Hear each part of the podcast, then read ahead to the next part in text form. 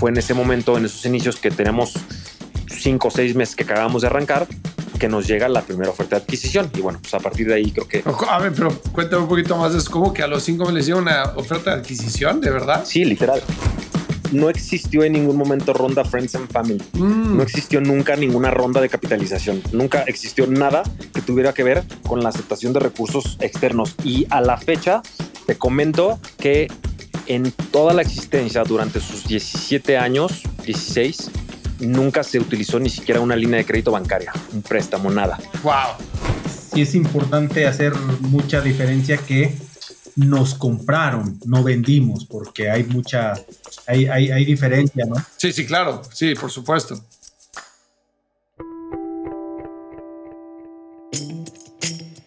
Hola, soy Fernando Trueba y esto es True Growth Podcast, un espacio para aprender cómo crear y escalar tu negocio escuchando las historias y consejos de los emprendedores, ejecutivos e inversionistas más representativos de Latinoamérica. Hoy tengo como invitados a Ángel y Jesús Cisneros, cofundadores de Cubas Mobile y Managing Partners en CISA Ventures. Cubas es una de las pocas historias de salidas importantes que existe en el ecosistema de emprendimiento en Latinoamérica. Ángel y Jesús fundaron Cubas Mobile en 2007 como un experimento que tenía como objetivo facilitar la comunicación entre personas por medio de mensajes de texto. Como contexto, esto es antes de WhatsApp y cuando las compañías de telefonía cobraban a los usuarios por cada mensaje de texto enviado. Una semana después de su lanzamiento, Cubas Mobile llegó a tener más de 15.000 usuarios activos, lo cual comprobaba que existía una necesidad real en el mercado. Poco después, las empresas empezaron a acercar a Ángel y a Jesús para pedirles que implementaran Cubas Mobile como solución para resolver los problemas que tenían de comunicación con sus clientes. Después de varios años y de mucho trabajo desarrollando el producto en conjunto con sus clientes, Ángel y Jesús llevaron a Cubas Mobile a convertirse en una de las plataformas de comunicación más importantes de Latinoamérica. Su tecnología la utilizaban empresas y organizaciones de talla mundial como Bimbo y Greenpeace, por mencionar algunas. También la utilizaban los partidos políticos para enviar mensajes de texto a sus seguidores durante las campañas de sus candidatos. Cubas llegó a tener oficinas en México, Estados Unidos y Serbia. Y en 2021, Ángel y Jesús aceptaron la oferta que les hizo Twilio para comprarles la empresa. En esta entrevista, Ángel y Jesús nos platican cómo vivieron el proceso de creación, crecimiento, desarrollo y venta de Cubas Mobile. Ángel lo puedes seguir en LinkedIn como Ángel Cisneros 03, a Jesús como Jesús Cisneros, y si te interesa conocer más sobre su fondo de inversión, puedes ir a cisaventures.com. CISA es la primera con C de casa y la segunda con S de sopa. cisaventures.com.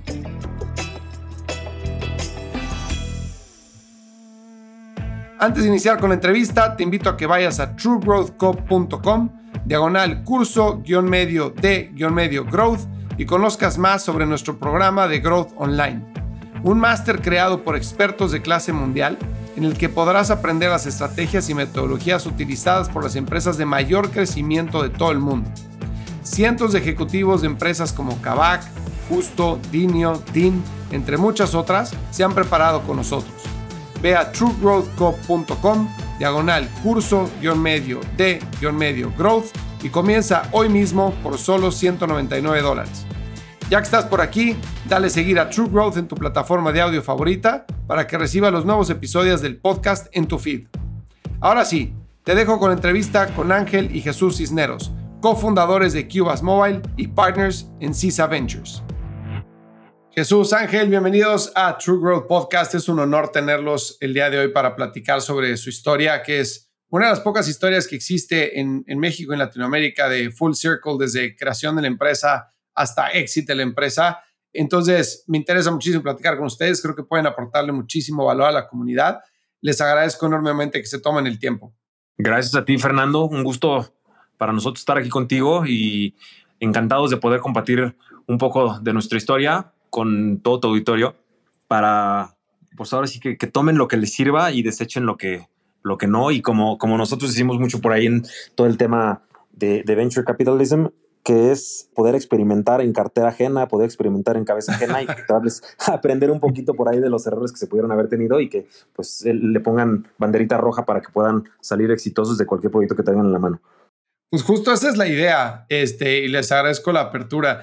Y muchas de las cosas que creo que son útiles para la gente es el cómo empezaron, ¿no? Muchas veces cuando, bueno, por lo menos yo a nivel personal, cuando veo la historia de éxito de alguien, siempre trato de irme a los orígenes para ver qué es lo que estaba pasando en la vida de esa persona cuando tomó la decisión de iniciar un negocio, ¿no? ¿Cuáles eran las variables que evaluó? Este, cómo vio la oportunidad, cómo, cómo, cómo enfrentó esa oportunidad. ¿Y por qué no empezamos por ahí? Ustedes fundaron Cubas en 2007, si no estoy mal. Cuéntenme un poquito de qué estaba pasando a nivel personal de su lado, cómo toman la decisión de emprender antes que nada. Bueno, a nivel personal, yo estaba trabajando en General Electric para Estados Unidos, pero lo hacía vía remota, ¿no? Para lo que en ese entonces era la aplicación web enterprise más grande del mundo. Entonces, yo aprendí a programar un solo lenguaje de programación llamado Cold Fusion, que seguramente algunas aplicaciones web andarán ahí todavía. Entonces, fue en lo que realmente lo único que aprendí a programar. Entonces, eh, esa aplicación estaba hecha en ese lenguaje, eh, mediante un headhunter me, me buscaron y bueno, eh, estuve ahí, ¿no? Entonces, en ese momento era en, donde, donde yo estaba, siempre de todas maneras con la, con la espinita de hacer la, una empresa, sin saber de qué, pero siempre estuvo en la, en la mira hacer una empresa. En algún punto de la vida me imaginé como una empresa de telecomunicaciones, pero realmente es que no, no sabía ni qué, ¿no? Más estaba enfocado un poco como hacer el tema de, desarrollo de software. En ese entonces estaba muy en, este, como de moda el tema de, em, del outsourcing, cuando se empezó a poner de moda el outsourcing hacia la India. Entonces hacíamos un poco de, de eso, ya también eh, Jesús y yo, eh, digo, teníamos algunos empleados y se hacían algunos proyectos, todo vendiéndose hacia Estados Unidos, ¿no? Entonces, ese, es una, ese fue realmente nuestro primer emprendimiento, que también hicimos cosas bastante importantes, cosas muy fuertes en el tema de desarrollo, todo en, el estado, estado, de Guanajuato, pero que bueno, no, no, tal vez no, no, no, no, no tienen la fama ni el reconocimiento que creo que tal vez se debería, ¿no? Y más como, más allá del reconocimiento, sino el de decir, miren lo que, lo que se hizo, vean lo que se hace de un estado de Guanajuato y para lo que la magnitud del proyecto del, del gobierno de Estados Unidos, ¿no? Entonces, estábamos en ese, eh, ya en esa parte, digo, lo hacíamos también, no como side job, sino, bueno, en mi caso, porque Jesús usted estaba en la universidad, pero era más bien dos trabajos de tiempo completo, ¿no? Este, en mi, en mi caso. Entonces, ahí fue en la parte en la que, como personalmente, como, como estaba yo, ¿no? ¿Y se dedicaban a hacer desarrollo para alguna industria en particular? O sea, era como Enterprise Applications o Security o era B2C o un poco de todo. ¿En qué se enfocaban? Lo que nos cayera, siempre y cuando lo que teníamos es que o fuera desarrollo en Cold Fusion, PHP o .NET. Ok. Entonces prácticamente era lo que llegara, eh, em, se hacía. Pero nuestro modelo de negocio era no tanto hacer la venta del proyecto, sino hacer eh, como el, creo que ahora le dicen mucho como el staff augmentation. Ah, ok. Entonces, ¿no? Entonces, realmente así como que pues, le hacemos el outsourcing de, de los desarrolladores y no tanto estar vendiendo el, tema de los proyectos porque nos dimos cuenta que era difícil competir contra la India con ese modelo. Entonces, ¿cuál era nuestro factor diferenciador? Pues bueno, el, la cercanía, ¿no? Lo que ahorita, bueno, se está poniendo muy de, muy de moda, el, el Nearshore, que bueno, nosotros era nuestra bandera desde hace, desde ese entonces, bueno, desde antes, pero era, eh, así fue como, como empezamos en el tema emprendedor. ¿Y en qué momento deciden, bueno, dejan ese negocio atrás y es que lo terminan dejando detrás para enfocarse más en, en Cubas? Pues de hecho creo que fue muy en paralelo porque la parte del software, pues literalmente era el que pagaba las cuentas, ¿no? Y estás hablando de que en ese tiempo, a los inicios, pues eran, eran cuentas muy bajitas porque no te estés imaginando cuando, cuando dice Ángel Staff Augmentation Services y cosas de ese, tipo, que, o los, el, calibre de los proyectos que estábamos llevando, la verdad es que no es que fuéramos una, una oficina en un décimo piso con una gran vista, sino literalmente éramos en una cajita de oficina en la que estábamos Ángel, servidor y probablemente uno o dos ingenieros que íbamos agarrando, pues literalmente project by project, ¿no? Entonces se presentaba esta, la disponibilidad de la tecnología en la que se desarrollaba y pues estas empresas de desarrollo de software en Estados Unidos eran las que nos buscaban por decir, ah, ok, yo sé que tú desarrollas en este lenguaje, sé que vas a entender lo que estoy haciendo, estoy básicamente lanzando un bid, tal vez no como licitación, pero sí como un proceso de ver quién me puede dar estos, estos servicios y que me pueda hacer una extensión de mi equipo aquí en Estados Unidos y que no me salga tan caro. Y pues ahí estábamos nosotros, ¿no? Le decíamos, ok, sí a todo y ya que teníamos el, OK, pues entonces ahora sí vamos a quebrarnos el coco con buscar programadores, ingenieros que, que cumplan con el rol y que podamos hacerlo. Entonces, creo que a la par, por ahí Ángel tuvo la, la idea de, de la cuestión de los mensajes y la verdad es que inicialmente nos llamábamos C Technologies, ¿no? C por Cisneros y pues, Technologies porque éramos la palabra tecnología de la manera más ambigua posible. Sin embargo, creo que, como te decía, a la par, el negocio de los mensajes como tal no era como tal un negocio, sino meramente lo que se nos ocurrió en ese tiempo era que considerando que los mensajes de texto y las llamadas telefónicas y tomando en cuenta que la base de los consumidores de servicios de telefonía móvil en México tenían una poca, bueno, una penetración muy baja y que además de eso eran muy altos el costo. ¿Te acuerdas en ese tiempo? Estás hablando de 2006, 2007. Pues el costo del minuto era más o menos como 7, pesos y el costo de cada mensaje era de 3.50. Entonces, sin haber como tal una app de mensajería, estamos hablando todavía de la era de los, de los eh, feature phones, tecnología GPRS, ni siquiera hubiera considerado ahorita como si fuera 5G ni 1G, creo que sería el predecesor. Sí. Pues era, era básicamente una manera o una vía en la que tú te pudieras comunicar o pudieras hacerle llegar un mensaje a tus amigos, a tus cuates, conocidos, clientes, quien fuera, de manera rápida y con un, desde un solo punto de origen.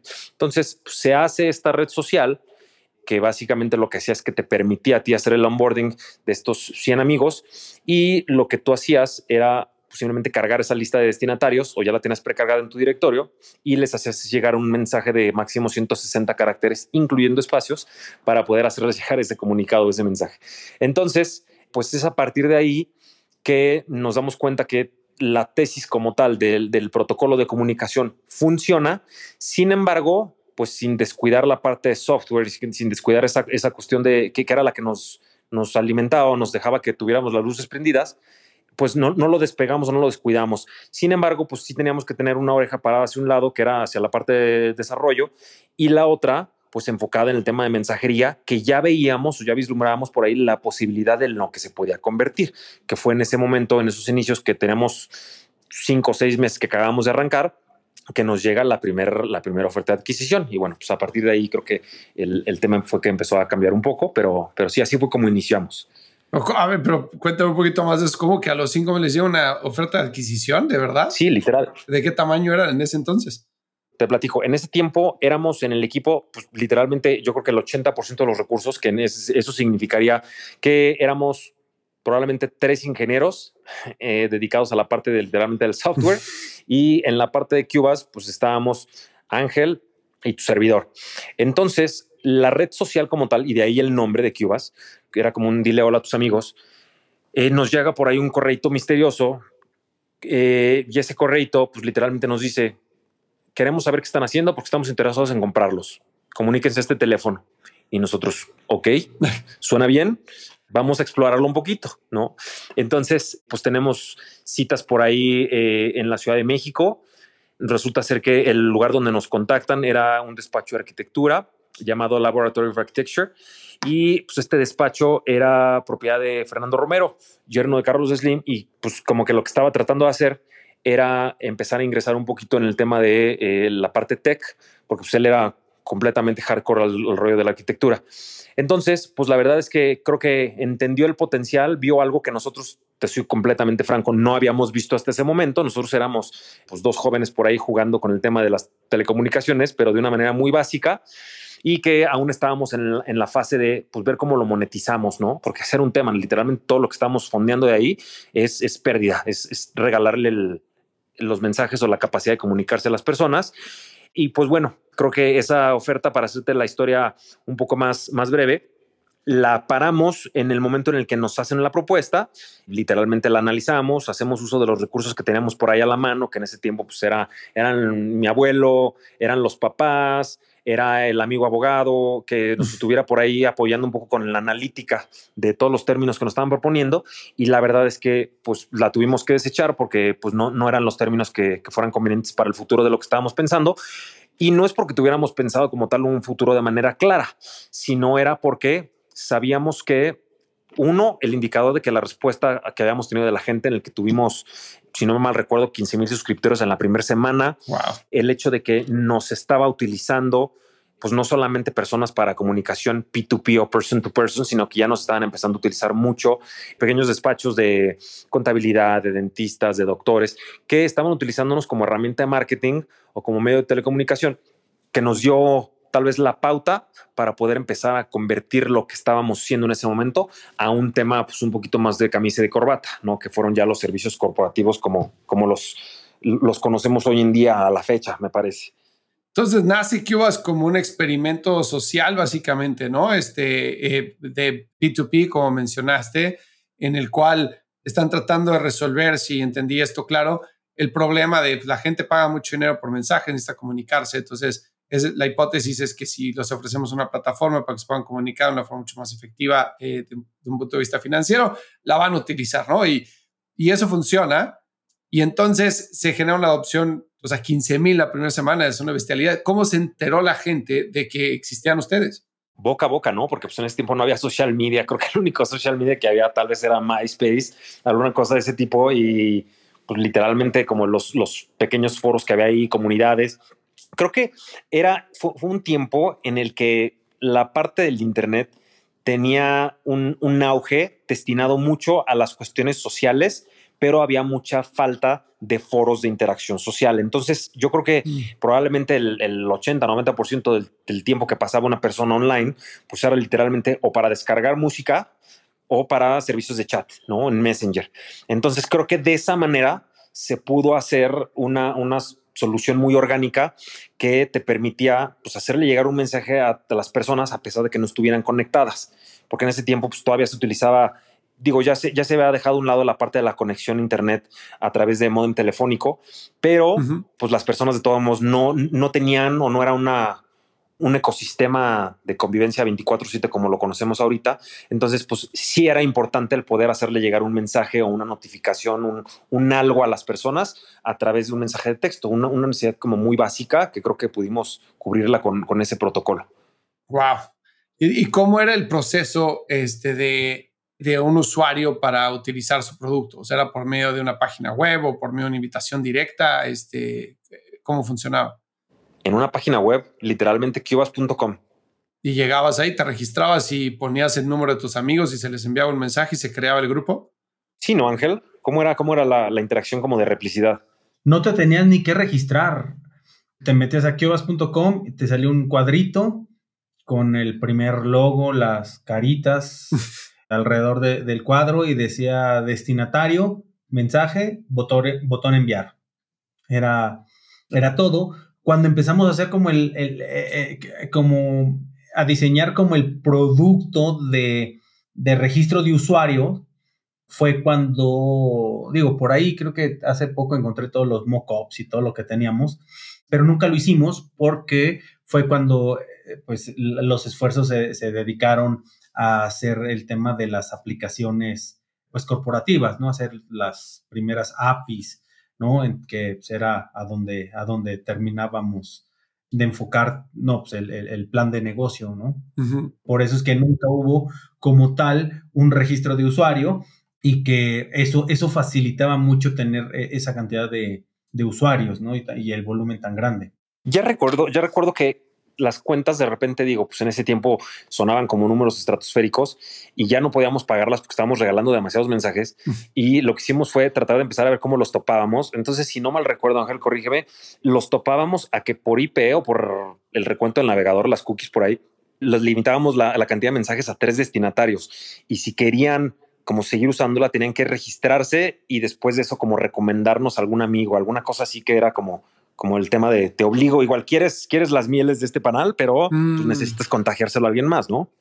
Sí, o esperar 24 horas, pero es más, creo que lo íbamos a hacer así, pero nunca lo hicimos. Más bien, el único eh, restricción que quedó era el de las 24 horas.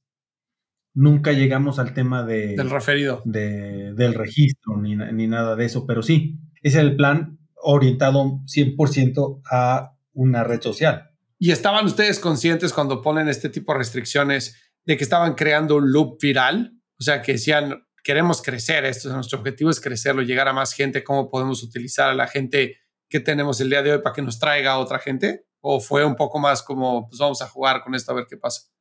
Yo creo que fue como jugar, ¿no? o sea, nunca, nunca teníamos nada planeado como tal creo, lo, que recuerdo y que, y que más bien como que siempre ha sido el, eh, un poco el, como la filosofía que hemos tenido, ¿no? Y que todo se, se, dio muy, muy dinámico y que pues dejamos que, que el tema de, bueno, lo que el Internet hiciera su, hiciera su magia, ¿no? Sí, pues es un ejemplo clarísimo de Product Market Fit, ¿no?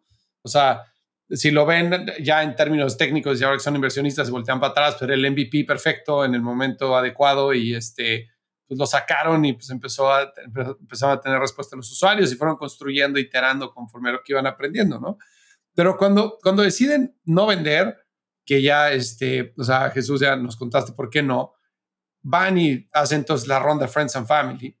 Cuando ustedes levantan esta ronda Friends and Family, ¿cuál es su objetivo? Porque según mencionaste, Jesús, no tenían como una visión clara de a dónde querían llevar la compañía, pero sí sabían que necesitaban recursos para llevarla a algún lado. Entonces, ¿cómo pasan ese proceso de profesionalización, digamos, de ya tengo capital, ya tengo inversionistas, ahora, ¿qué es lo que tengo que hacer a nivel negocio? ¿Cuál es mi siguiente milestone?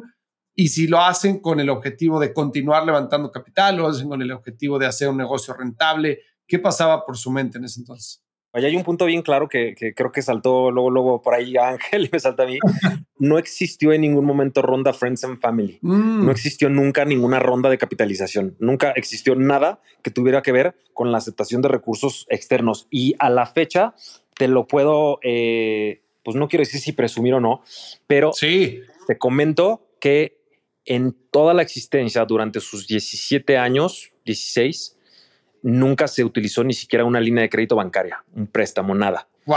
Porque creo que eh, ahí hay una, una pizca de ingenuidad, de desconocimiento, de inocencia inclusive, que creo que por la etapa en la que estábamos, no había un game plan como tal, lo que sí había claridad era en que teníamos que seguirle echando ganas para que esto siguiera viendo a ver hacia dónde se movía, pero pues la, la tesis ahí fue, ¿sabes qué? Pues ahorita no es momento de uno de grandes rentabilidades, de temas de págate, regálate, cómprate, nada de eso. Todo era, pues vamos a seguirlo creciendo, vamos a ver hasta dónde se mueve. Entonces, creo que es eh, ahorita que, platicamos la historia, tal vez es un poco difícil como el entender que todos estos pasos que estamos platicando ahorita sucedieron en lapso, en un lapso relativamente largo de tiempo. Estás hablando que todas estas conversiones las tuvimos probablemente en año y medio, dos años. Entonces, no existía como tal la conciencia de manera particular de vamos a ahorrar para conseguir esto, sino simplemente era el, pues ahorita no se puede y ahorita no es momento de, que empecemos a pagarnos, simplemente pues, utilízalo para lo que necesites. Y la verdad es que el cash burn que traíamos en ese tiempo era eh, del 100%, porque absolutamente todo el dinero que entraba todo se quemaba en ingeniería, pero más que nada yo creo que era en, temas de servicios de mensajes y en poder decir, ok, manténla corriendo en lo que seguimos viendo hacia dónde la, pivoteamos, ¿no? Ya, ya, ya. Entonces, cuando mencionaron que habían buscado al abuelo y al tío y al amigo abogado, era desde un punto de vista de asesoría, no era un punto de vista de financiamiento, ¿no? Es correcto. 100%. Ya. No, pues está todavía más increíble la historia, ¿no? Entonces, si, si entiendo bien y pongo las variables en mi cabeza de forma correcta, ustedes tenían un negocio que les permitía, el negocio de desarrollo de tecnología de SIG Technologies les permitía fondear hasta cierto punto el negocio de Cubas, ¿no? O sea, todo el costo de los era por dinero que estaban ingresando por otro tipo de servicios que estaban haciendo. Y, y eso les permitía bootstrapear la idea, ¿no? Literalmente como lo acabas de decir. ¿En qué momento llegan a, a la decisión de monetizar y a la primera le pegaron el plan de monetización de decir, tiene que ser por medio de enterprise y tenemos que convertirlo en una solución este, que le vamos a vender a negocios o, experimentaron, dijeron le vamos a vender a los usuarios o cómo fue ese proceso? Te voy a contestar esa como de una manera muy, muy abierta en la que el primer cliente que nos, que nos llegó ya con una, con una, una solicitud un tanto más específica fue la planta Volkswagen de Puebla, en la que su, su, área de o su división de, de prototipado de motores eh, necesitaban que se generara un sistema de alertas a sus ingenieros en tiempo real. Y en ese tiempo pues, solamente existía la BlackBerry y tenían un delay mm. desde 48 hasta 72 horas y era fin de semana para que los ingenieros se dieran cuenta de toda esta información que necesitaban poder utilizar o hacer el assessment para poder tomar decisiones en tiempo real y que pudieran hacer el reset de estos procesos, ¿no? Entonces, yo creo que ahí hay un tema de, de arrepentimiento en cuestión temporal, pero pues digo, ahorita que lo platicas suena como un tema de regret, pero Ángel desde el inicio siempre fue hagamos APIs, hagamos APIs, hagamos APIs, de manera que puedan ser servicios que puedan utilizarse o interpretarse y consumirse de servidor a servidor, que puedan utilizarse en el, en el backend, no en el background, no utilizarse como tanto en el frontend. Era algo difícil entenderlo. Digo, creo que ahorita suena muy lógico porque ahorita todo es comunicación servidor a servidor, pero en ese tiempo pues era un poco difícil. Digo, él desde la, desde la, desde la expertise que tenía de la parte de ingeniería, lo veía de una manera, yo desde la perspectiva comercial lo veía de otra, pero creo que en ese diálogo tal vez confrontacional o de debate en el que poníamos sobre la mesa este tipo de iniciativas en las que era o nos vamos para acá o nos vamos para acá, creo que en algún momento nos, nos ayudó mucho a encontrar un balance y poder, pues literalmente partir las responsabilidades o la injerencia que teníamos cada uno en las decisiones del negocio para poder decir, tú, esta es tu área, yo no me meto y esta es la tuya y yo tampoco me meto. Entonces, creo que esa, esa parte fue fundamental. Y después de, esta, de, esta, de este primer cliente, pues literalmente decidimos echar a andar este tema de las APIs y se nos acerca, y, la verdad es que no era un cliente de alta rentabilidad, teníamos unos, unos, márgenes muy pequeños, porque pues si bien el servicio era la columna vertebral para algo muy vital, muy importante, pues la verdad es que en cuestiones de volumen era, era muy pequeña en un negocio en el que pues todo estás hablando de, de, centavos, no siempre era punto cero, punto doble cero, de lo que fuese, dólar, peso, euro, lo que sea. Entonces, pues creo que con esta tesis validada sobre, ok, el protocolo es requerido, lo necesitan para ciertas soluciones, ¿por qué no empezamos a explorar otras metodologías o otro tipo de clientes, otro perfil que realmente tenga un volumen mucho mayor? Y la verdad es que empezaron a, a llegar clientes de diferentes ámbitos, diferentes industrias, que podrían explicar, digo, haciendo un pequeño paréntesis, el por qué no tuvimos una fuerza de ventas probablemente hasta el 2016, 2017. Estás hablando que los primeros 9, 10 años no tuvimos necesidad de hacer un esfuerzo comercial o mm, no voy a hablar de la necesidad, voy a hablar más de no tuvimos la capacidad, para serte honesto. Teníamos que tener un equilibrio o encontrar el punto de equilibrio en la balanza de que pudiéramos hacer lo que ofrecíamos satisfacer los requerimientos de los clientes, pero tampoco ahorcarnos de que fueran cosas que necesitaran demasiada ingeniería para la que no teníamos los recursos. Entonces fue encontrar ese punto de equilibrio y el, poder determinar que el esquema comercial en el que estábamos eh, nosotros, en el que habitábamos, pues la verdad es que era un tema desconocido para muchas industrias. Entonces, lo que hicimos fue entretenernos satisfaciendo y escuchando muy bien los requerimientos que tienen cada uno de ellos y que posteriormente ya se verían reflejados en una estrategia comercial. Pero en ese momento, pues literalmente era no nos despeguemos de, estos requerimientos que nos están haciendo. Y obviamente este segundo cliente del que, te, del que te iba a platicar fue American Express, que nos, se nos acercó para poder presentarles una solución al tema de clonación y fraude de tarjetas y para el tema de los contracargos, hmm. que pues en ese tiempo que no existía como tal eh, la, política paperless, los estados de cuenta les llegaban a las personas en su sobre. Entonces, el tiempo en el que las personas podían presentar una, un, contracargo o decir este cargo no lo hice yo porque me clonaron la tarjeta, pues les tomaba probablemente hasta 45 días en lo que abrían su sobrecito y veían su estado de cuenta. Entonces, lo que nosotros hicimos fue pues darles las herramientas y tal vez sí el presentarles cómo podían integrarlo ellos a sus sistemas, que estás hablando de sistemas probablemente creados por ahí por los, por los grandes desarrolladores de software en los noventas que evidentemente no estaban preparados para aceptar conectividad a través de un, API a servicios como nosotros o a consumirlos. Entonces, ese creo que fue el primer reto, ¿no, Ángel? El, poder hacerlos entender que la tecnología como tal que nosotros teníamos era, era adaptable al, ecosistema en el que ellos ya, ya habían construido un, un negocio. Sí, porque digo, ahorita es muy común API, API, y bueno, y eso antes del, API, pues los famosos web services, que ya realmente no tienen mucho uso, ¿no? Bueno, de lo, por lo que, de lo que yo sé hasta ahora, ¿no? Ya, ya, ya no es la metodología preferida, ¿no? Entonces, una parte que nosotros vimos mucho es el tema de facilitar todo, ¿no? Porque nos pasaba mucho que llegaban y decían, es que quiero usar los mensajes, ok, pero no tengo idea cómo. Entonces, eh, decíamos, ok, se puede utilizar esto o me gustaría utilizarlos de esta manera. ¿Cómo? Entonces, ok, pues necesitamos tener un producto o, un método que les permita utilizar todo lo que, todo lo que hacemos, ¿no? Entonces, yéndonos hacia el tema de, ahora sí que más, con más lenguaje, más léxico, pero este, el Product Market Fit, nosotros lo fuimos em, desarrollando. Ni siquiera es el tema de, hacer un pivot, porque siempre pues, estuvimos sobre lo mismo, pero, el, pero, por ejemplo, esa parte decíamos, ok, podemos, vamos a utilizar, nunca desarrollamos un web service, porque técnicamente en ese momento yo no tenía la capacidad de desarrollar un web service, mm. Porque no tenía la más remota idea cómo hacerlo. Pero unas APIs sencillas, muy sencillas, sí las pude desarrollar, que seguramente, o sea, rompen cualquier esquema de buena programación y de seguridad y todo en ese, en ese entonces, pero se podía implementar, ¿no? Y después de ahí, el otro tema que también facilitó, porque decías, bueno, nos podemos conectar, no tenemos gente para desarrollar, porque a fin de cuentas, aunque sea un API, tienen que desarrollar algo de su lado, ¿no? y nos decían, bueno, ustedes háganlo, bueno, pues nosotros tampoco tenemos gente, ¿no? Para, para desarrollarlo. Entonces, algo que vimos que era muy sencillo era el, nuestro producto, el de email a SMS. Mm.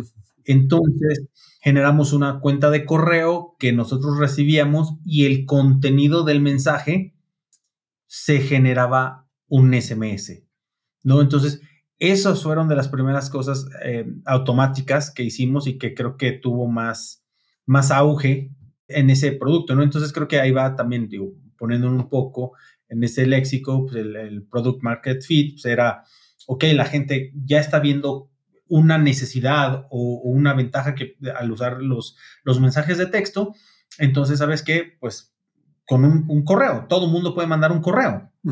También eso a la vez nos permitió tener más clientes porque incluso ya teníamos corporativos, empresas grandes mm. que, utilizaba, que nos utilizaban porque era muy sencillo que ellos, eh, digo, recuerdo que había un, cliente que era proveedor de Bimbo y requerían dispersar las notificaciones a sus proveedores que estaban en zonas remotas que no tenían acceso a correo, pero sí tenían un, teléfono celular, entonces les podía llegar un mensaje de texto cuando estuvieran listos sus cheques. Ah. Entonces, esta empresa pues, es una empresa eh, muy grande, entonces imagínate hacer el tema de una, que ellos hicieran una implementación de, para conexión a las APIs y todo eso, pues nosotros se lo dábamos muy sencillo, simple y sencillamente ya tienes el número de teléfono de tu proveedor, porque era, perdón, sí, de tu proveedor, que pues, eran este, agricultores o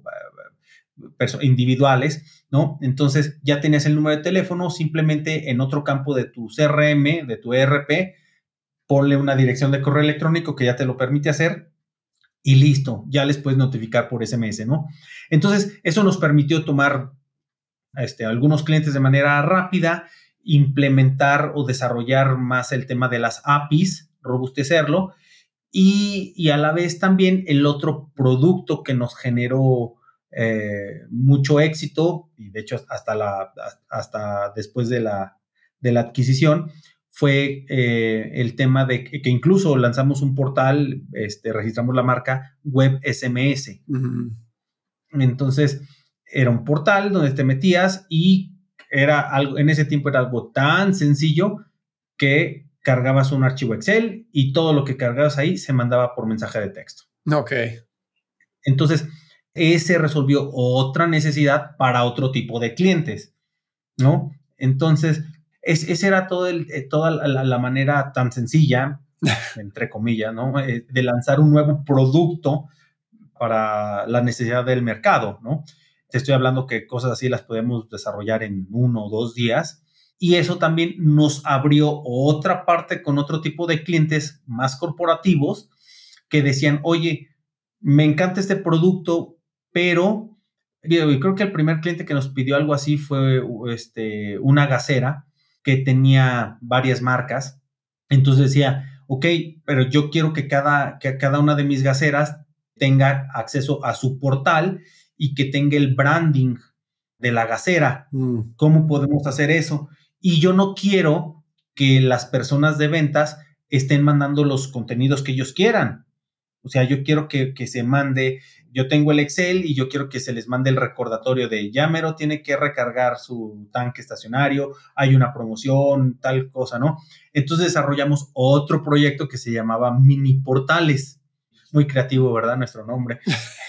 Entonces, era otro producto basado en tema del web SMS, pero los replicábamos y ya tenían el, tema de, del branding y tenían los, los templates para mandar los mensajes de texto. Entonces ellos no los decían, quiero mandar estos cinco o seis templates, entonces se, les, se les iban cargando y entonces ya de acuerdo a la marca que, que, utilizaban, pues ya, ya tenían este, esos mensajes preestablecidos y, y se lanzaban, ¿no? Entonces, esas fueron herramientas que, nos permitieron seguir creciendo, atacando la demanda muy en específico de, los clientes que teníamos, ¿no? Y, hacer que nuestro core, nuestro, nuestro producto, se pudiera ir adaptando ¿no? A través de, diferentes y no forzar al cliente de decir, oye, pues es que es así o es así, ¿no? Exacto.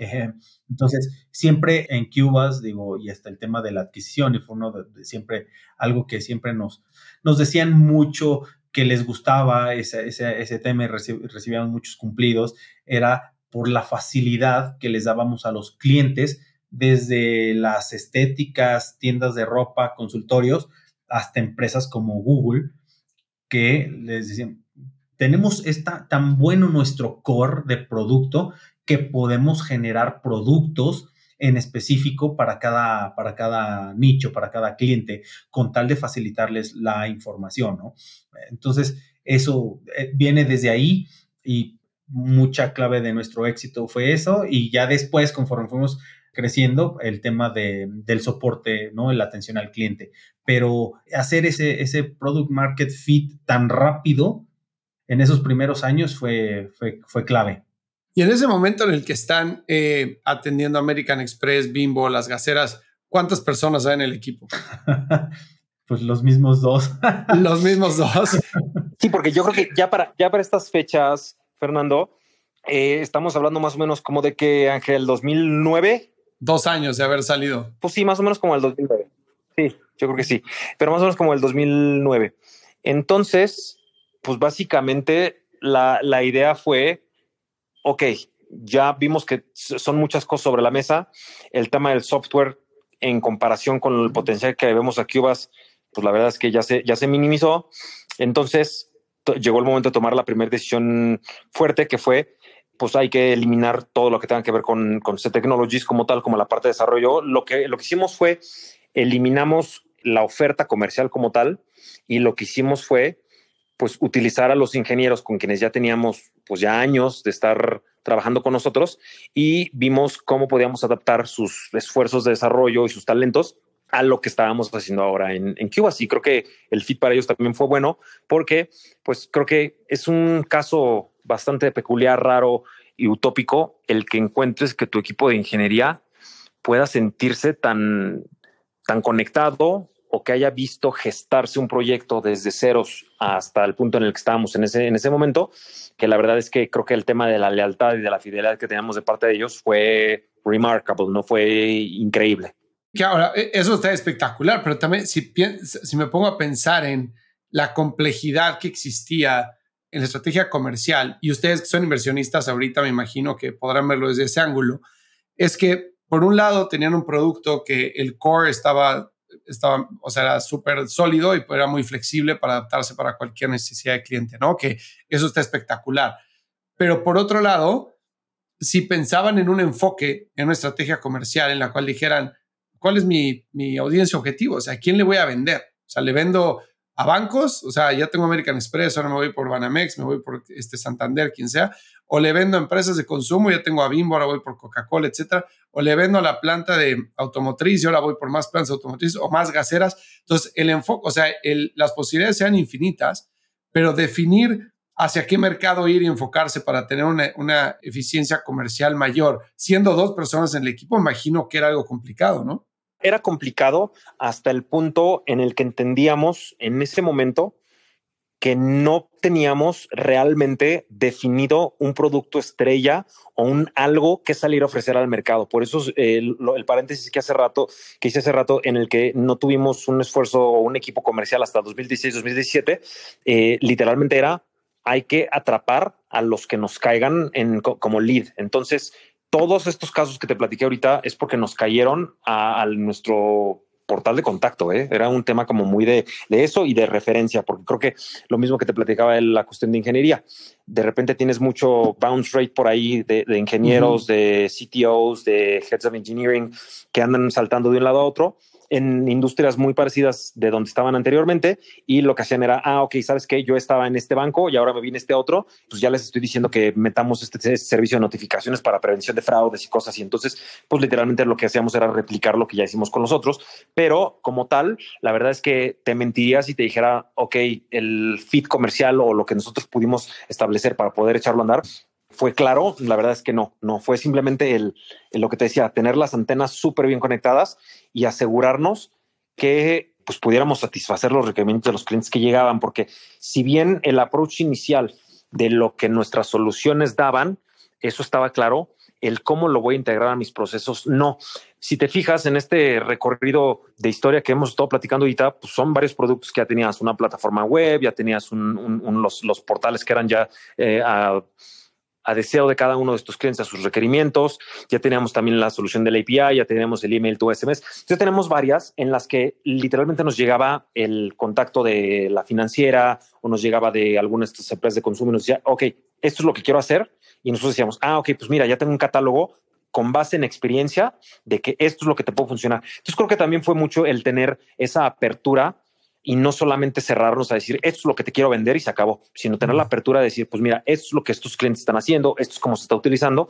Y pues obviamente eso, eso dio mucha tela para empezar a adaptar las conversaciones y que creo que es fecha que podemos todavía eh, tener contacto inclusive con muchos de estos clientes que tuvimos porque el, el hecho de haberles adaptado la solución pues nos, nos abrió o nos dio las, las pautas para poder tener un acercamiento muy cercano con ellos en el que pues, se dieron cuenta un poquito sobre cuál era la metodología que nosotros utilizábamos, cómo era cómo trabajábamos, cuál era la filosofía detrás de la política del servicio, la integración, el onboarding, el soporte, todo esto, que eh, creo que nuestra, nuestra base comercial era, pues no solamente queremos ser tu proveedor de mensajes de texto, sino era más el quiero ser tu partner comercial en cuanto a este método de comunicación para que tú te puedas enfocar en lo que sea que hagas, no seas un banco, una financiera, lo que sea, tú, tú dedícate a eso. Y esto pues obviamente nos, nos abrió mucho las puertas a un ecosistema o a múltiples ecosistemas de diferentes rubros que eran en ese tiempo estaba muy fuerte las empresas de crédito y cobranza. Nos echamos por ahí también muchas aventuras con eh, los partidos políticos, ya que cuando llegaban elecciones y todo el tema del proselitismo por mensaje de texto, creo que todo mundo quien haya eh, escuchado tu programa se ha identificado, creo que todos los ciudadanos en México, de que de repente en tiempos electorales te están bombardeando todo el tiempo, ya no con spam, sino con cuestiones electorales. Entonces, creo que hubo, hubo muchísimas cosas por ahí que, que la verdad es que no sabíamos que íbamos a tener ese reach, no sabíamos que íbamos a poder alcanzar ese, esa industria pero que pues estando sentados con los ojos bien abiertos, la verdad es que se, empezaron a presentar de manera no automática, pero sí con la base de comunicación sólida y que sobre todo el reto creo que a mí se me hacía mucho en ese tiempo era cómo podemos comunicar todo esto, toda esta capacidad que tenemos en un portal sin que las personas se sientan increíblemente llenas de, información técnica, cómo lo podemos como transmitir, ¿no? Y creo que ahí fue, creo que en ese tiempo cambiamos de sitio web unas tres o cuatro veces, ¿no, Ángel? Porque decíamos, híjole, como que este, no, no, la gente no está entendiendo qué es lo que hacemos bien y cosas así. Entonces fuimos ahí puliéndolo hasta que, eh, por obra y gracia de Dios, pues nace el smartphone, ¿no? Que ahí fue como ya una, una nueva era para nosotros. ¿Y cómo lograron reducir sus mensajes justo para comunicar qué es lo que eran? Porque, pues sí, o sea, hacían miles de cosas, ¿no? Y aparte eran cosas que, pues eran complejas, ¿no? Imagino que le vendían ustedes al CIO, ¿no? Al CTO de la empresa, o probablemente entraban por el brazo comercial, pero pues para entender todo el tema de APIs y de conexión y de manejo de información y todo eso, pues tenía que ser directamente a alguien mucho más técnico, ¿no? Entonces, ¿cómo le hicieron para definir los mensajes adecuados para, para poner en su sitio web? Creo que como dice por ahí un dicho, la respuesta más sencilla o la más simple tiende a ser la correcta. Eso fue lo que hicimos. Simplificamos todo y literalmente lo único que queríamos hacerle saber a la gente es, es una empresa de mensajes de texto. Así de sencillo. Obviamente había subsecciones por ahí en la página en las cuales teníamos documentación, API, portal de clientes, metodologías de comunicación, cuáles son las soluciones que manejamos, pero en sí en sí, creo que la, la, parte principal era, somos una empresa de mensajes de texto, para lo que sea que lo quieras utilizar. Entonces, esa parte fue muy importante y la verdad es que inclusive en 2019, 2020, a pesar de que ya estábamos en una era increíblemente tecnocratizada en la que los servicios de API representaban mucho de nuestro de nuestro mercado, de nuestros clientes, la verdad es que las plataformas web en las que tú dices, ok, las empresas en Latinoamérica, algunas en Europa, pero también en, Asia, eh, pues al parecer no tienen como tal un área de TI, no tienen engineering, no tienen ingeniería especializada, no tienen un departamento de sistemas interno y pues a pesar de que son un bancote y a pesar de que son una eh, mega empresa de lo que sea que se dedicaran, de todos modos parece, que, parece ser que necesitan soluciones muy básicas entonces, la solución más simple tendría a ser la correcta. Entonces, les dábamos un portal, se los dábamos brandeado o inclusive les podíamos hacer algo de instalaciones directamente en sus servidores para que tuviera ese tema del, de la identidad como muy segura y sobre todo que eh, ellos sintieran que era una solución propia cuando pues realmente lo único que estábamos haciendo es que los, los estábamos adaptando. Ok, ok. Lo que me encanta de la historia es que primero bootstrapped, ¿no? Es sin levantar capital. Por otro lado, desarrollo super lean, ¿no? Como mencionaban, generan soluciones que ponemos acá en dos días. O sea, las startups que logran hacer eso de sacar un MVP, ponerlo a ver si funciona, si no lo matas o si no lo evolucionas, etcétera. Y si sí, pues lo vas, este, lo vas creciendo. Creo que está clarísimo la historia de ustedes. Y también está cómo, cómo integran la voz del cliente, ¿no? Cómo se ve que trabajaron muy de la mano con los primeros clientes que fueron subiendo y con los demás para poder incorporar sus necesidades, para poder atenderlos de la forma en la que necesitaban, para que fuera evolucionando el producto y siguieron esa dirección este, en vez de ustedes de dictar cómo tenían que ser las cosas, ¿no? Y muchas veces eso puede representar un reto para algunas empresas, ¿no? Tratar de satisfacer a, muchos a, la vez y entonces que tengas un roadmap que no hace mucho sentido y vas por acá y vas por allá, pero muchas veces cuando no tienes claro hacia dónde ir este, y vas escuchando la necesidad del cliente, pues te puede ayudar a encontrar la salida, ¿no? Sí, es correcto, es correcto.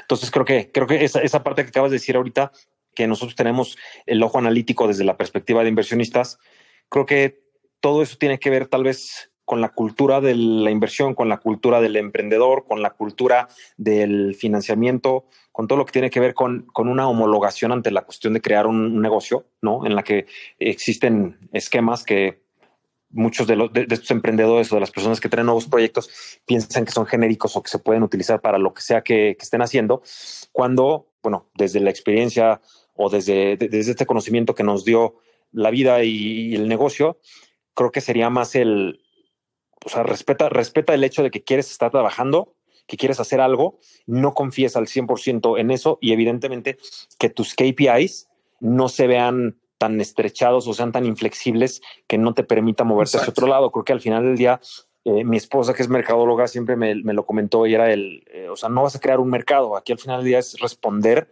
al mercado y a las necesidades que tenga. Entonces, pues creo que nuestra, nuestra tesis desde el inicio siempre fue escucha al cliente, porque si te fijas, creo que el, el 99% de nuestras soluciones, dejando a un lado la parte de la red social, todos fueron porque un cliente nos lo pidió. Nunca fue porque nosotros dijéramos, esta es la solución y a ver cómo la es para consumirlo, ¿no? Sí, eso me parece increíble. Me parece muy, muy padre. Oigan, ¿y, eh, ¿y en qué momento? A ver, o sea, llegan a construir una empresa realmente importante, este, se convierte en unos líderes de Latinoamérica.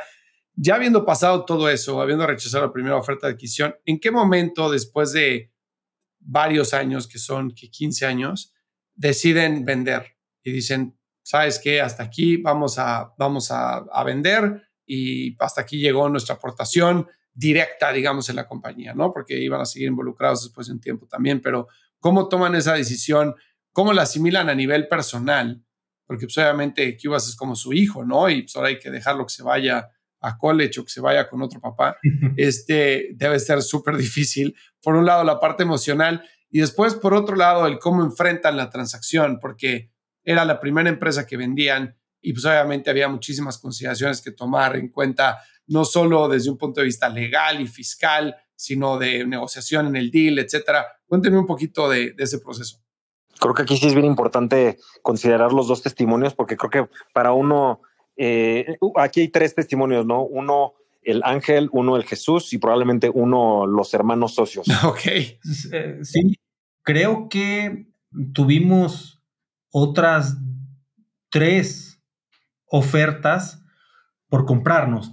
Creo que eh, sí, sí es, sí es importante hacer mucha diferencia que nos compraron, no vendimos, porque hay mucha, hay, hay, diferencia, ¿no? Sí, sí, claro, sí, por supuesto. Y antes de, la adquisición de Twilio, tuvimos, creo que, este, tres acercamientos de, empresas grandes que por, digo, no, sé, eh, simplemente y, eh, decidimos no aceptarlas y, no creas que fue así como un proceso de vamos a analizar y vamos a ver qué, qué sucede y a dónde vamos y no, o sea, nos sentábamos, platicábamos y no todos, no, en ese entonces no todo pasaba ahora sí que face to face, era por teléfono, porque ya, ya vivíamos en otras ciudades, pero entonces a ver, te late, sí, ¿por qué? Puede ser, vamos a ver cómo pasa, tal, tal, ¿sabes qué? No, pues no, pues listo, vámonos y le seguimos, ¿no? Creo que también ahí tiene mucho que ver, digo, en, ese, en el caso de esas tres ofertas, tuvo mucho que ver el, nuestra posición, ¿no? El, leverage o como pues se dice en México, el sartén por el mango, ¿no? Que teníamos el mercado y la posición que todos los jugadores, bueno, cuando digo todos es que son muy pocos jugadores, digo a la fecha a nivel mundial en esta industria, digo los líderes, ¿verdad? querían entrar a México y a la región y nosotros ya estábamos muy consolidados y teníamos ese liderazgo, ¿no? Entonces, digo, nunca fue como un análisis así a profundidad, simplemente, pues, ¿sabes qué? Creo que no es lo que queremos, todavía nos falta crecer, todavía podemos llevar esto mucho más allá, pues vamos a darle, ¿no? En el caso de esas tres. Pero eh, creo que tal vez después de la última oferta, no recuerdo si fue 2018 o 2019, como que ya habíamos empezado a platicar un poco, eh, Jesús y yo, de decir, oye, y si sí aceptamos otra oferta que nos puedan hacer interesante y estamos en la postura de decir, pues, escuchemos. Digo, nunca estuvimos cerrados y la verdad es que tampoco nunca tuvimos esa parte como paternalista de decir, ay, es que es Cubas, es que qué va a pasar. No, como que digo, le, le pusimos todo el sangre, sudor y lágrimas, pero también sabemos que esta no es nuestra obra maestra. Tal vez sí, pues fue la primera y, siempre va a tener un cariño especial, ¿no? Pero sabemos que hay otras cosas que más adelante que no sabemos ni qué van a hacer, pero seguro serán más grandes. Entonces, como que teníamos ese, ese, ese tema, ¿no? Creo que la misma historia de crear Cubas nos hizo tener como esa esa mentalidad. Ese es mi punto de vista, ¿no? Eso, es lo que, lo que creo yo. Entonces, como que empezamos a, decir, pues vamos a considerar la siguiente, tal vez sí escucharlo un poco más analíticamente, pero siempre saber algo que nosotros podemos imponer nuestras condiciones, ¿no? Entonces, pues bueno, ya de ahí a que, a que llega el, el, el tema que se nos acerca Twilio y nos dice, los queremos comprar, queremos comprar cubas. ¿Cómo ven? Ah, pues, pues vamos a ver, ¿no? y creo que fue una, una, una, plática rápida de hermanos y dijimos, bueno, pues vamos a escuchar si es algo que hace sentido financieramente y en general todo el proyecto, pues, pues vamos a, vamos a escuchar y por qué no, ¿no? pero ya también en ese entonces, obviamente, sabíamos que, que era cuestión de tiempo de que otra empresa tal vez, o sea, sabíamos que eventualmente iba, este, íbamos a, no quiero decir terminar cediendo, pero creo que eventualmente alguien nos iba a hacer una oferta que no podríamos rechazar, ¿no? Así es como lo veo yo. Entonces, decidimos irnos preparando, por así decirlo, porque sabíamos que necesitamos una parte legal, una parte financiera, y empezamos a, ver algunas, algunas este, opiniones. Yo personalmente creía, digo, este, que alguna de las, de las opciones mm, para, para tener un éxito era salir a bolsa. Ya después nuestro banquero que nos ayudó con todo el tema del M&A nos mató eso inmediatamente, este, por su tamaño, por su dinamismo, todo, pero que no, no, no es el mejor camino para ustedes. Eh, entonces, como que ya nos podíamos estar, Jesús y yo, enfocando en un poco de cosas más de, pues como este tipo, ¿no? Digo, no quiero decir más de negocio, porque pues que va a ser muy buen negocio, muy grande, pero ya un poco más como de, de management, ¿no? Y de ver más, más un poco a futuro, ya, este, entonces, creo que por ahí fue como nos fuimos también eventualmente preparando este, para lo que pudiera venir en algún día que no, que no sabíamos cuándo ni con quién. Creo que eso así fue como, como lo veo yo desde, desde mi lado. Ok. ¿Y tú, Jesús? La platiqué exactamente igual como, como la dijo Ángel, solamente que habría que resaltar la franja de tiempo que probablemente nos estamos saltando, que son del 2011 al 2016, en el que nos dimos cuenta que teníamos un valor muy importante sobre el conocimiento de la tecnología y sobre cómo podíamos hacer un proceso de traducción o de, de, una, de una adopción sencilla para la tecnología a todos estos grandes, porque ya para el 2010 y, no, 2015 pues ya teníamos la oficina, eh, tenemos dos oficinas en Estados Unidos, tenemos la oficina de México, la oficina de León, eh, estábamos por abrir la oficina de Serbia mm. y por abrir la, la división de Irlanda también ya teníamos un centro de respaldo, un centro de soporte que teníamos por ahí para, para atender todas las cuestiones del otro lado del mundo, en, en, India, por la franja horaria. Más o menos íbamos con el, con el 93, 94% del mercado de México. Nos quedamos hasta el último punto donde alcanzamos a checar en Asia, teníamos como el 36 y en Latinoamérica en general teníamos el 70.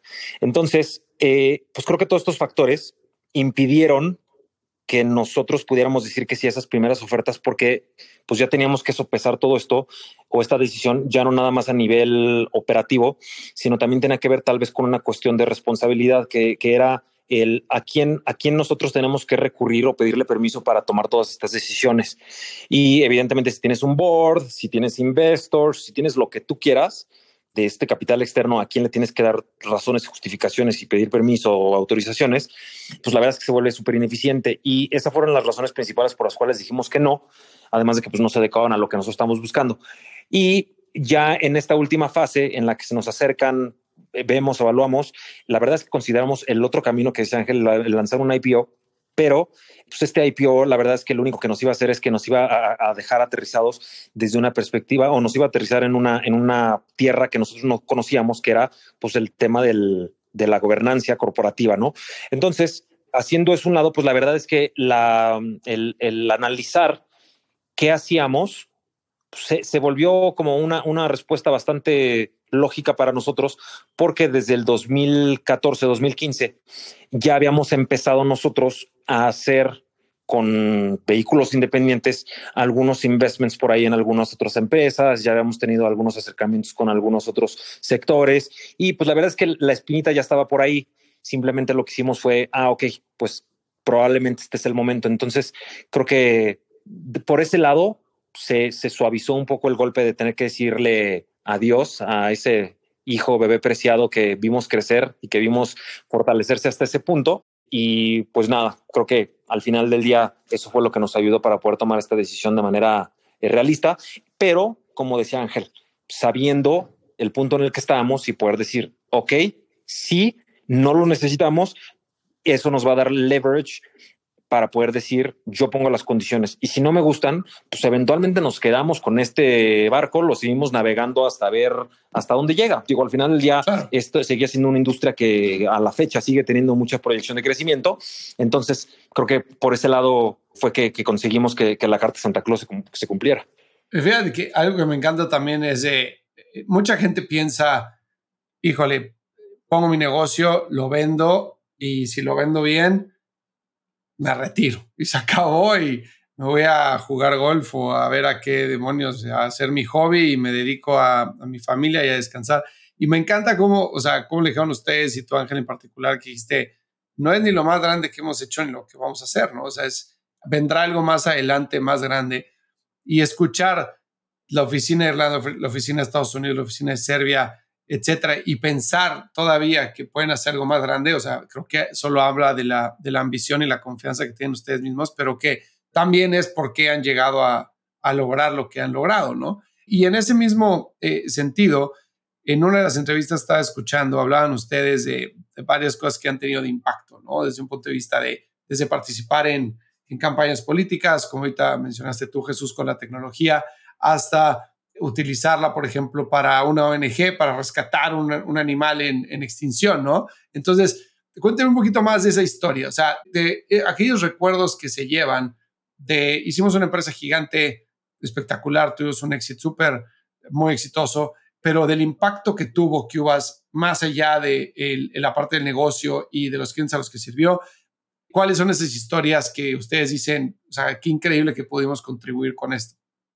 Creo que desde, desde mi lado, el hecho de que se nos acercaran por ahí instituciones gubernamentales como el Instituto Federal de Telecomunicaciones, la Procuraduría Federal del Consumidor, Comisión Nacional de Valores, todos estos organismos que, que nosotros vemos como, como, como unos superentidades que son quienes dictan, protegen y procuran que todas estas intereses masivos o de toda la población puedan tener eh, una lógica vamos a decir, social, cuando se presentaban algunos problemas por ahí de phishing, de fraudes, de clonación de tarjetas bancarias, eh, de mm, enmascaramiento de números falsos, robo de identidad, cuestiones que tenían que ver con el crimen organizado en, materia tecnológica, el hecho de que, que, nos, que nos tomaran en cuenta como eje para saber si la legislación, para saber si la nueva normativa, si las disposiciones, la apertura de nuevas frecuencias o las nuevas capacidades que tuvieran para ofrecerle o darle apertura a nuevas empresas para poder ofrecer los servicios de X, Y o Z manera,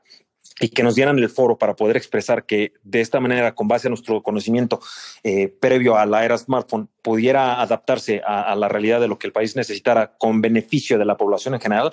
Creo que eso, estuvo tremendo. En, Colombia también eh, nos dieron de parte gubernamental ese, esa iniciativa, nos dijeron, está esta nueva ley de telecomunicaciones, que es la que vamos a estar abriendo de parte del ministerio hacia la población nos pueden ayudar a darle forma. Fue un proceso que tardó probablemente como dos años y medio, pero que pues al final ya pudimos tener esa, esa voz dentro del ecosistema y que sigue siendo fecha que, que se sigue utilizando. Entonces creo que por mi lado ese sería más obviamente todas esas causas sociales en las que en algún momento contribuimos. Por ahí estuvimos de brazo derecho de Greenpeace. Obviamente hacíamos algunas cuestiones por ahí pro bono, completamente sin costo para, para estas asociaciones, fundaciones y programas sociales que eh, permitían eh, hacer o tener un reach muchísimo más grande para las iniciativas de rescate de especies en peligro de extinción, eh, algunas cuestiones que, que, patrocinamos por ahí, por, como la alerta Amber, ah, las notificaciones para los niños perdidos, cosas de ese tipo, pues la verdad es que eran, eran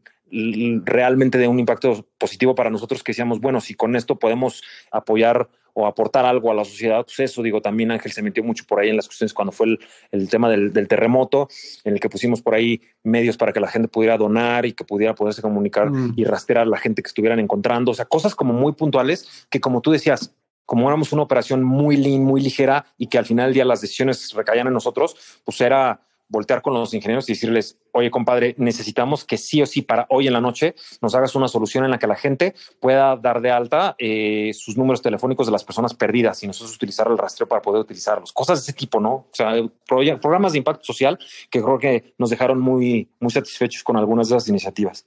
Qué increíble, qué increíble. ¿Algo te gustaría agregar algo al respecto, Ángel? Creo que también, además de eso, ya, ya viéndolo, digo, es padrísimo todo eso, lo, como lo platicó Jesús, pero también ahora sí que si lo vemos, eh, creo que un poco como del lado tal vez personal, son las amistades que hemos hecho y las personas que hemos podido conocer durante todo este trayecto, que son personajes que son muy eh, relevantes en, muchos sectores. Este, eh, entonces, eso ha sido muy, muy, muy padre, lo que hemos podido, te digo, de, participar en el extranjero.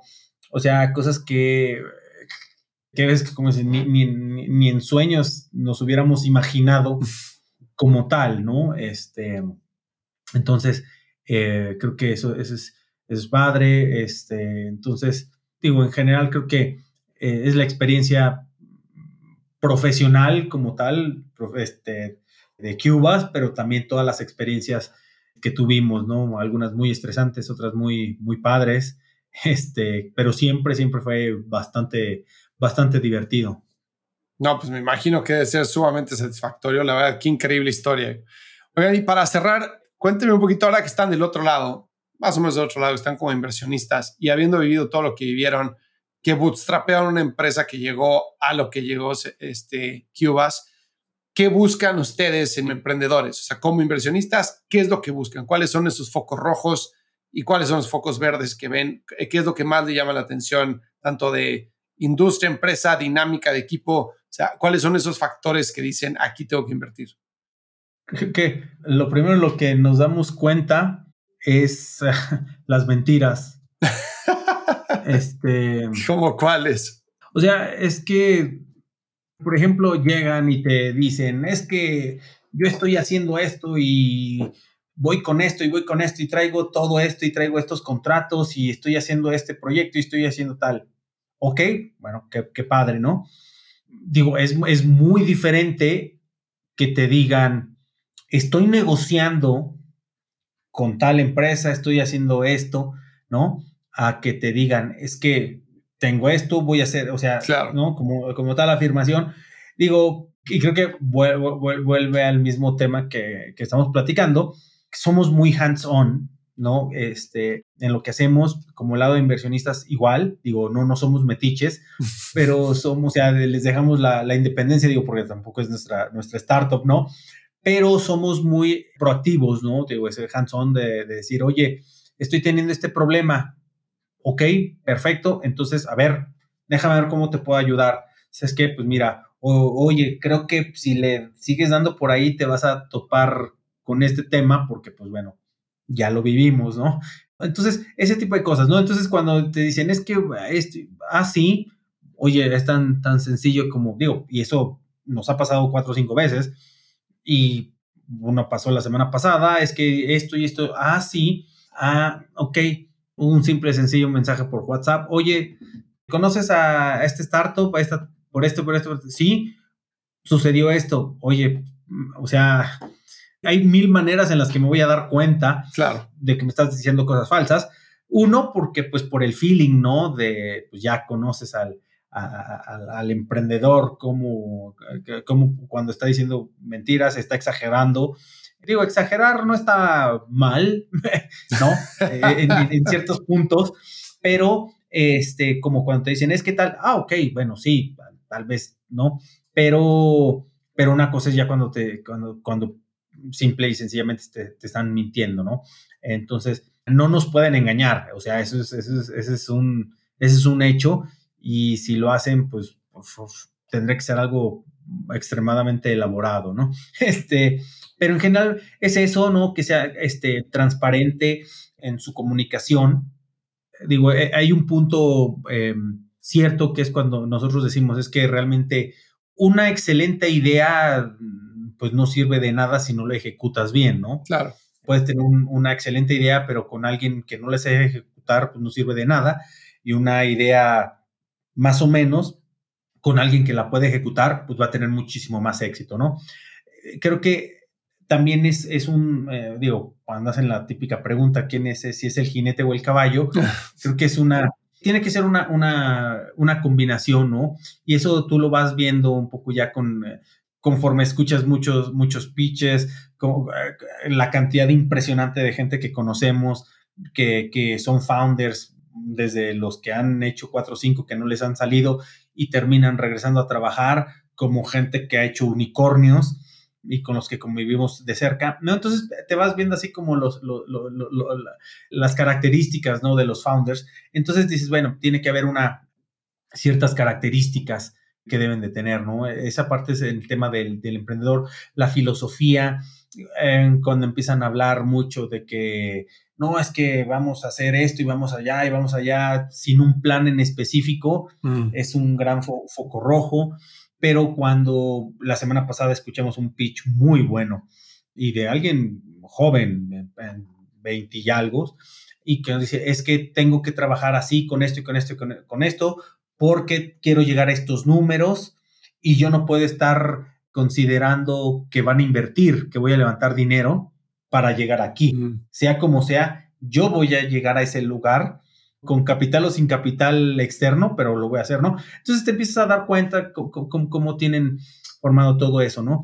Digo, a, a nivel emprendedor, a nivel founder, es, en lo que nos, es en lo que nos fijamos, qué tanto conocen su, su negocio, el storytelling, ¿no? De cómo te lo, de cómo te lo venden, hay, también hay mucha diferencia quien te vende humo a quien te lo dice de manera apasionada, ¿no? Cuando tenemos nosotros cierto protocolo, por así decirlo, ¿no? De, del proceso para invertir, cuando te empiezan a poner pretextos, no, es que eso no, es que mejor no, ¿y por qué me hacen tantas preguntas? ¿Y por o, o, el que se tarda tres semanas en contestarte diez preguntas que les mandamos. Entonces ya de ahí dices, ¿sabes qué? No, no, tal vez podrá ser un excelente founder técnico como tal, pero no va a ejecutar, ¿no? O simplemente, sencillamente no hacemos match, ¿no?